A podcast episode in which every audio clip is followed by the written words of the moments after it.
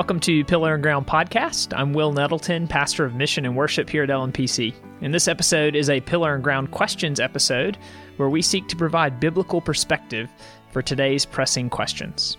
Today, we're continuing our look at the report of the PCA's Ad Interim Committee on Human Sexuality. And specifically, we've been looking at the 12 statements that begin the report and summarize the whole report's content.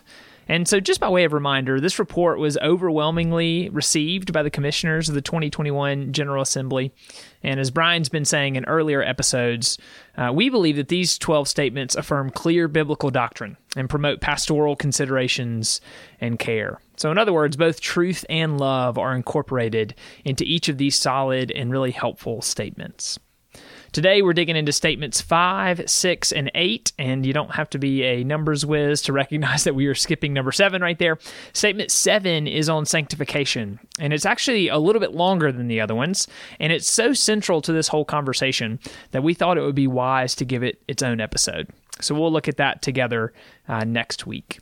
For this week, we'll be looking at statement five, which is on concupiscence, statement six on temptation, in statement eight on impeccability, and specifically that's going to be the impeccability of Jesus. As with the other statements, each of these begins with what the committee affirms on these topics. And then there's a second paragraph that includes a, a, nevertheless that will provide further pastoral context. So I'll begin by reading statement five on concupiscence, and then we can spend some time unpacking that together. We affirm that impure thoughts and desires arising in us prior to and apart from a conscious act of the will are still sin. We reject the Roman Catholic understanding of concupiscence, whereby disordered desires that afflict us due to the fall do not become sin without a consenting act of the will. These desires within us are not mere weaknesses or inclinations to sin, but are themselves idolatrous and sinful. Nevertheless, we recognize that many persons who experience same sex attraction describe their desires as arising in them unbidden and unwanted. We also recognize that the presence of same sex attraction is often owing to many factors, which always include our own sin nature and may include being sinned against in the past. As with any sinful pattern or propensity, which may include disordered desires, extramarital lust, pornographic addictions, and all abusive sexual behavior. The actions of others, though never finally determinative, can be significant and influential. This should move us to compassion and understanding. Moreover, it is true for all of us that sin can be both unchosen bondage and idolatrous rebellion at the same time. We all experience sin at times as a kind of voluntary servitude. So that is statement five on concupiscence. And as we consider statement five, it's important to remember what the committee has already affirmed previously, especially in statement three on original sin. So, in that statement, they talked about how when Adam and Eve sinned, it meant that all of their posterity inherited their guilt and their sin nature. This is what Paul is getting at in Romans 5 when he talks about by the one man's disobedience, the many were made sinners. And the doctrine of original sin tells us that that corruption is comprehensive. As Westminster Confession of Faith 6 2 states it, Adam and Eve became dead in sin and wholly defiled in all the parts and faculties of soul and body. In other words, there was no part of Adam and Eve that was left unaffected by sin. And that comprehensively corrupted sin nature has been passed down to every human being born after them by ordinary generation. Of course, as Shorter Catechism question 22 reminds us, there is one very significant person who was not born by ordinary generation, but was conceived by the power of the Holy Ghost in the womb of the Virgin Mary and born of her, yet without sin. Of course, that being Jesus. If you've ever wondered why the doctrine of the virgin birth matters, just as a side note, this is why. If Jesus was born the same way you and I were, by ordinary generation, then he could not avoid inheriting a sin nature like the rest of us. And so his uh, sacrifice on the cross would be of no of no value to us because he would be a sinner like us. So Jesus was born without sin. But for the rest of us, the Bible tells us the apple does not fall far from the tree. As David says in Psalm 51, we were born in sin. Also, in that statement on original sin, the authors of the committee of the committee report pointed out a distinction between this inherited corruption itself and the fruit of that corruption. Uh, and this is where they talked about the distinction between original sin and actual sin. So they made a distinction here between the roots and the fruit. Now, remember, when the writers of the committee report talk about actual sin, they are not using actual the way that you and I often use that in everyday parlance. They're not, they don't uh, mean real or not real. Uh, what they mean by that is sin that is an act rather than sin that's a disposition or an inclination only. So, for example, if we think of the sin of stealing, the desire to take that which is not ours, that covetous inclination, would be the original sin. And then the act of taking the thing would be actual sin. It would be an act uh, carrying out that original sin. And that distinction between original sin and actual sin is what brings us to the committee statement on concupiscence. Now, even as I've said that word a few times uh, here on the podcast, you may think, I have never heard that word before. Concupiscence is a somewhat dusty theological term. It's difficult to say, it's harder to spell. But what it has to do with is those disordered desires that are a result of the fall, and particularly the ones that we might call unconscious desires. If a desire to commit some sin pops up out of nowhere, is it still sin? even if I resist that desire? It's an important question. To go back to the example of stealing, imagine a scenario where I see a delicious pie cooling on my neighbor's windowsill. And the thought occurs to me what if I just took it? But then, being a Christian, I resist that and I say, no, that would be wrong. She worked very hard on that. It's not mine. And I should not sin against my neighbor and God by taking it. So, in that scenario, did I sin? I, I mean, I didn't actively choose to think about stealing. That thought kind of came out of nowhere. And when it did, as soon as I realized what was happening and kind of came to myself, I, I reasoned with myself and stopped myself from doing it. So, did I sin? The committee uh, rightly points out that in the Roman Catholic understanding of concupiscence, that inclination to sin, the desire that seemingly came out of nowhere, is a result of the fall. But according to the Roman Catholic view, it doesn't become sin until I act on it. So they would argue in our pie stealing scenario that I did not sin. The Protestant reformers disagreed with that, and they actually argued that even the inclination to sin is itself sin. This is where that distinction between original sin and actual sin is helpful the desire would fall under the category of original sin. It, it, popped up out of nowhere because it's it was in our nature to desire those things that we ought not to desire. But it is still sin. John Calvin phrases it this way in his Institutes. He says, But between St. Augustine and us, we can see that there is this difference of opinion. While he concedes that believers, as long as they dwell in mortal bodies, are so bound by inordinate desires that they are unable not to desire inordinately. Yet he dare not call this disease sin.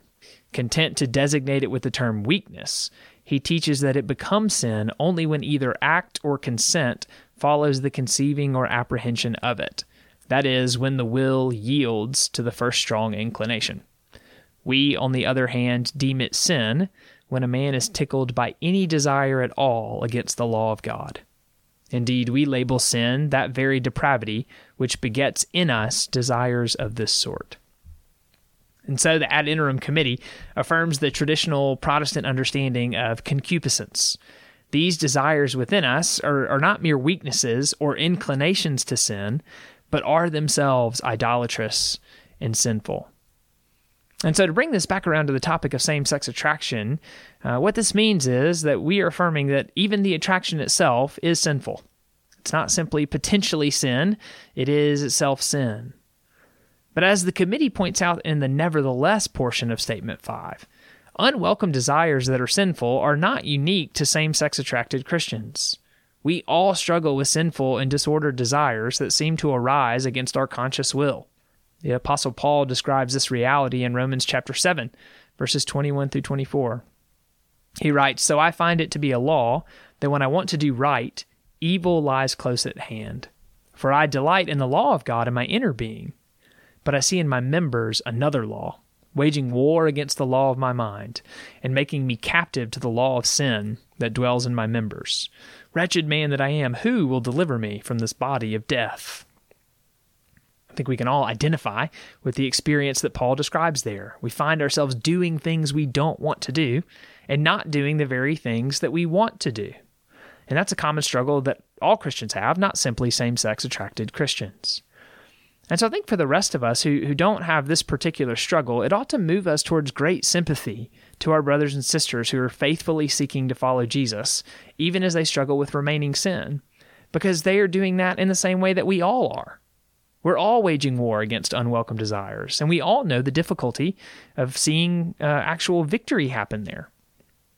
The report actually includes a really helpful example of this. Who does not feel the passion of sinful anger rising up without conscious deliberation or decision, even in contradiction to a prior deliberate decision to deal with our anger problem? It's a great example. Who among us has not uh, had a had a blow up or a frustration with a family member or perhaps a child and thought, okay, I, I've got to be better on that, and then found themselves doing it again that is the same struggle that our uh, brothers and sisters who struggle with same sex attraction are struggling with a desire that they are seeking to put to death, uh, but that yet remains. So we should not treat these dear brothers and sisters as, as if they are in some wildly different category than we are. Uh, that is essentially the pastoral payoff of what the committee says in statement number uh, five on concupiscence. Statement number six is on the nature of temptation and it reads like this We affirm that Scripture speaks of temptation in different ways. There are some temptations God gives us in the form of morally neutral trials, and other temptations God never gives us because they arise from within as morally illicit desires. When temptations come from without, the temptation itself is not sin, unless we enter into the temptation. But when the temptation arises from within, it is our own act and is rightly called sin. Nevertheless, there is an important degree of moral difference between temptation to sin and giving in to sin, even when the temptation is itself an expression of indwelling sin. While our goal is the weakening and lessening of internal temptations to sin, Christians should feel their greatest responsibility not for the fact that such temptations occur, but for thoroughly and immediately fleeing and resisting the temptations when they arise. We can avoid entering into temptation by refusing to internally ponder and entertain the proposal and desire to actual sin. Without some distinction between one, the illicit temptations that arise in us due to original sin, and two, the willful giving over to actual sin, Christians will be too discouraged to make every effort at growth in godliness and will feel like failures in their necessary efforts to be holy as God is holy. God is pleased with our sincere obedience, even though it may be accompanied with many weaknesses and imperfections. In Statement 6, the committee helpfully distinguishes between temptations that come from outside of us and temptations that arise from within. And that distinction helps us understand how we should answer the question uh, okay, is temptation sin, or is it only sin if you give in to it? And you can perhaps see the theological difficulty here. I mean, we know that Jesus was tempted. We also know that Jesus never sinned. So perhaps we should say that temptation cannot be sin. Because if it is, then Jesus is a sinner, and again, we would all be in trouble if that were the case.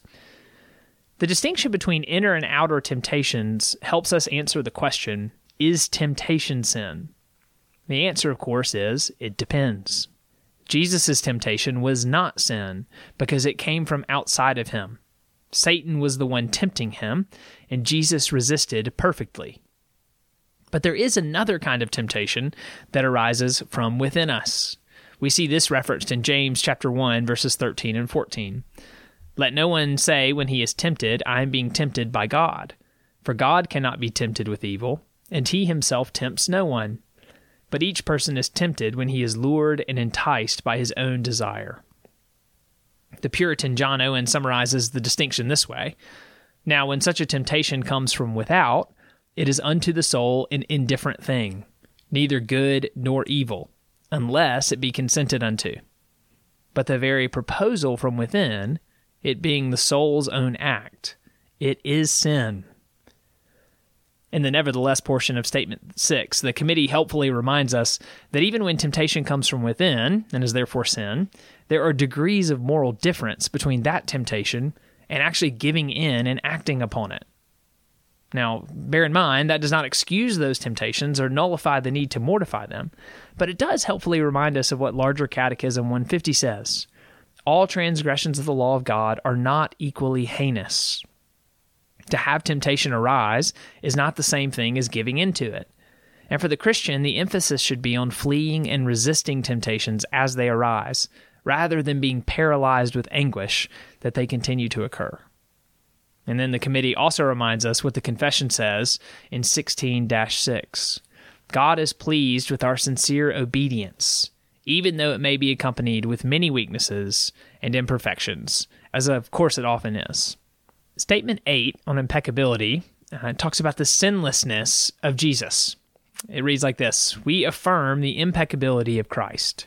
The incarnate Son of God neither sinned in thought, word, deed, or desire, nor had the possibility of sinning.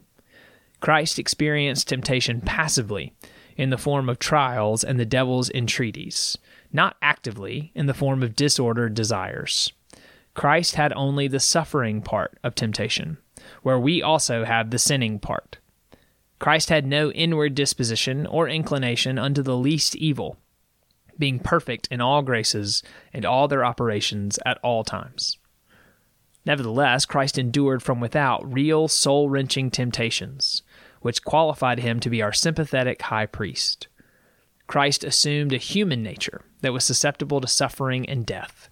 He was a man of sorrows and acquainted with grief. Statement 8 helpfully clarifies the type of temptation that Jesus suffered. As we stated previously, Jesus did not sin, and so the temptation that he suffered could not have arisen from within him. And it might be tempting to think, well, okay, then how can Hebrews say he was tempted in every way that we are?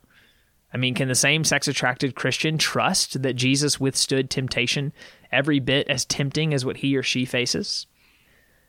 C.S. Lewis in Mere Christianity has what I think is a really helpful quote about how because Jesus never gave into temptation, he's actually the only one who has ever experienced its full strength. Indeed, we might say that Jesus knows something of temptation that we cannot because we so easily give into it. Here's what Lewis writes No man knows how bad he is till he has tried very hard to be good. A silly idea is current that good people do not know what temptation means. This is an obvious lie. Only those who try to resist temptation know how strong it is. After all, you find out the strength of the German army by fighting against it, not by giving in. You find out the strength of a wind by trying to walk against it, not by lying down. A man who gives in to temptation after five minutes simply does not know what it would have been like an hour later. That is why bad people, in one sense, know very little about badness. They have lived a sheltered life by always giving in. We never find out the strength of the evil impulse inside us until we try to fight it. And Christ, because he was the only man who never yielded to temptation, is also the only man who knows to the full what temptation means, the only complete realist. So Jesus, in his temptation, experienced a degree because of his strength of will, because of his resistance, that we will never know. So, to summarize the three statements that we've looked at today, our desires, which seem to pop up out of nowhere, which we then resist by the power of the Spirit, are not simply inclinations towards sin. They are sin themselves. And so that would include same sex attraction. Temptations which arise from within us are also sin, even when we ultimately resist them. And the good news is that Christ, our perfect sinless Savior, never sinned because his temptations were always external. But because he resisted them perfectly and never gave in, he knew the strength of them to a degree that we never will. I think the implications of that all of this has for our understanding of same-sex attraction is significant. It means that the attraction itself is sin. We've said that, uh, even if it's never acted upon. But it also means that same sex attracted believers are not a special class of sinner. We all have sinful desires that remain after our conversion, which we are called to flee from and put to death. And the good news is that we all have a perfect Savior in Jesus Christ, whose blood atones for all our sins, both original and actual. So, whatever our struggles, whatever our sins, when we gather together, we hope in the same Savior and can sing together the great last stanza of Come Ye Sinners. Lo, the incarnate God ascended, pleads the merit of his blood. Venture on him, venture wholly. Let no other trust intrude. None but Jesus, none but Jesus can do helpless sinners good. We are all of us helpless sinners. And praise God that we have a perfect Savior in Jesus, that we can venture on Him and trust completely. Thank you for joining us for another episode of Pillar and Ground. We hope you will join us for future episodes.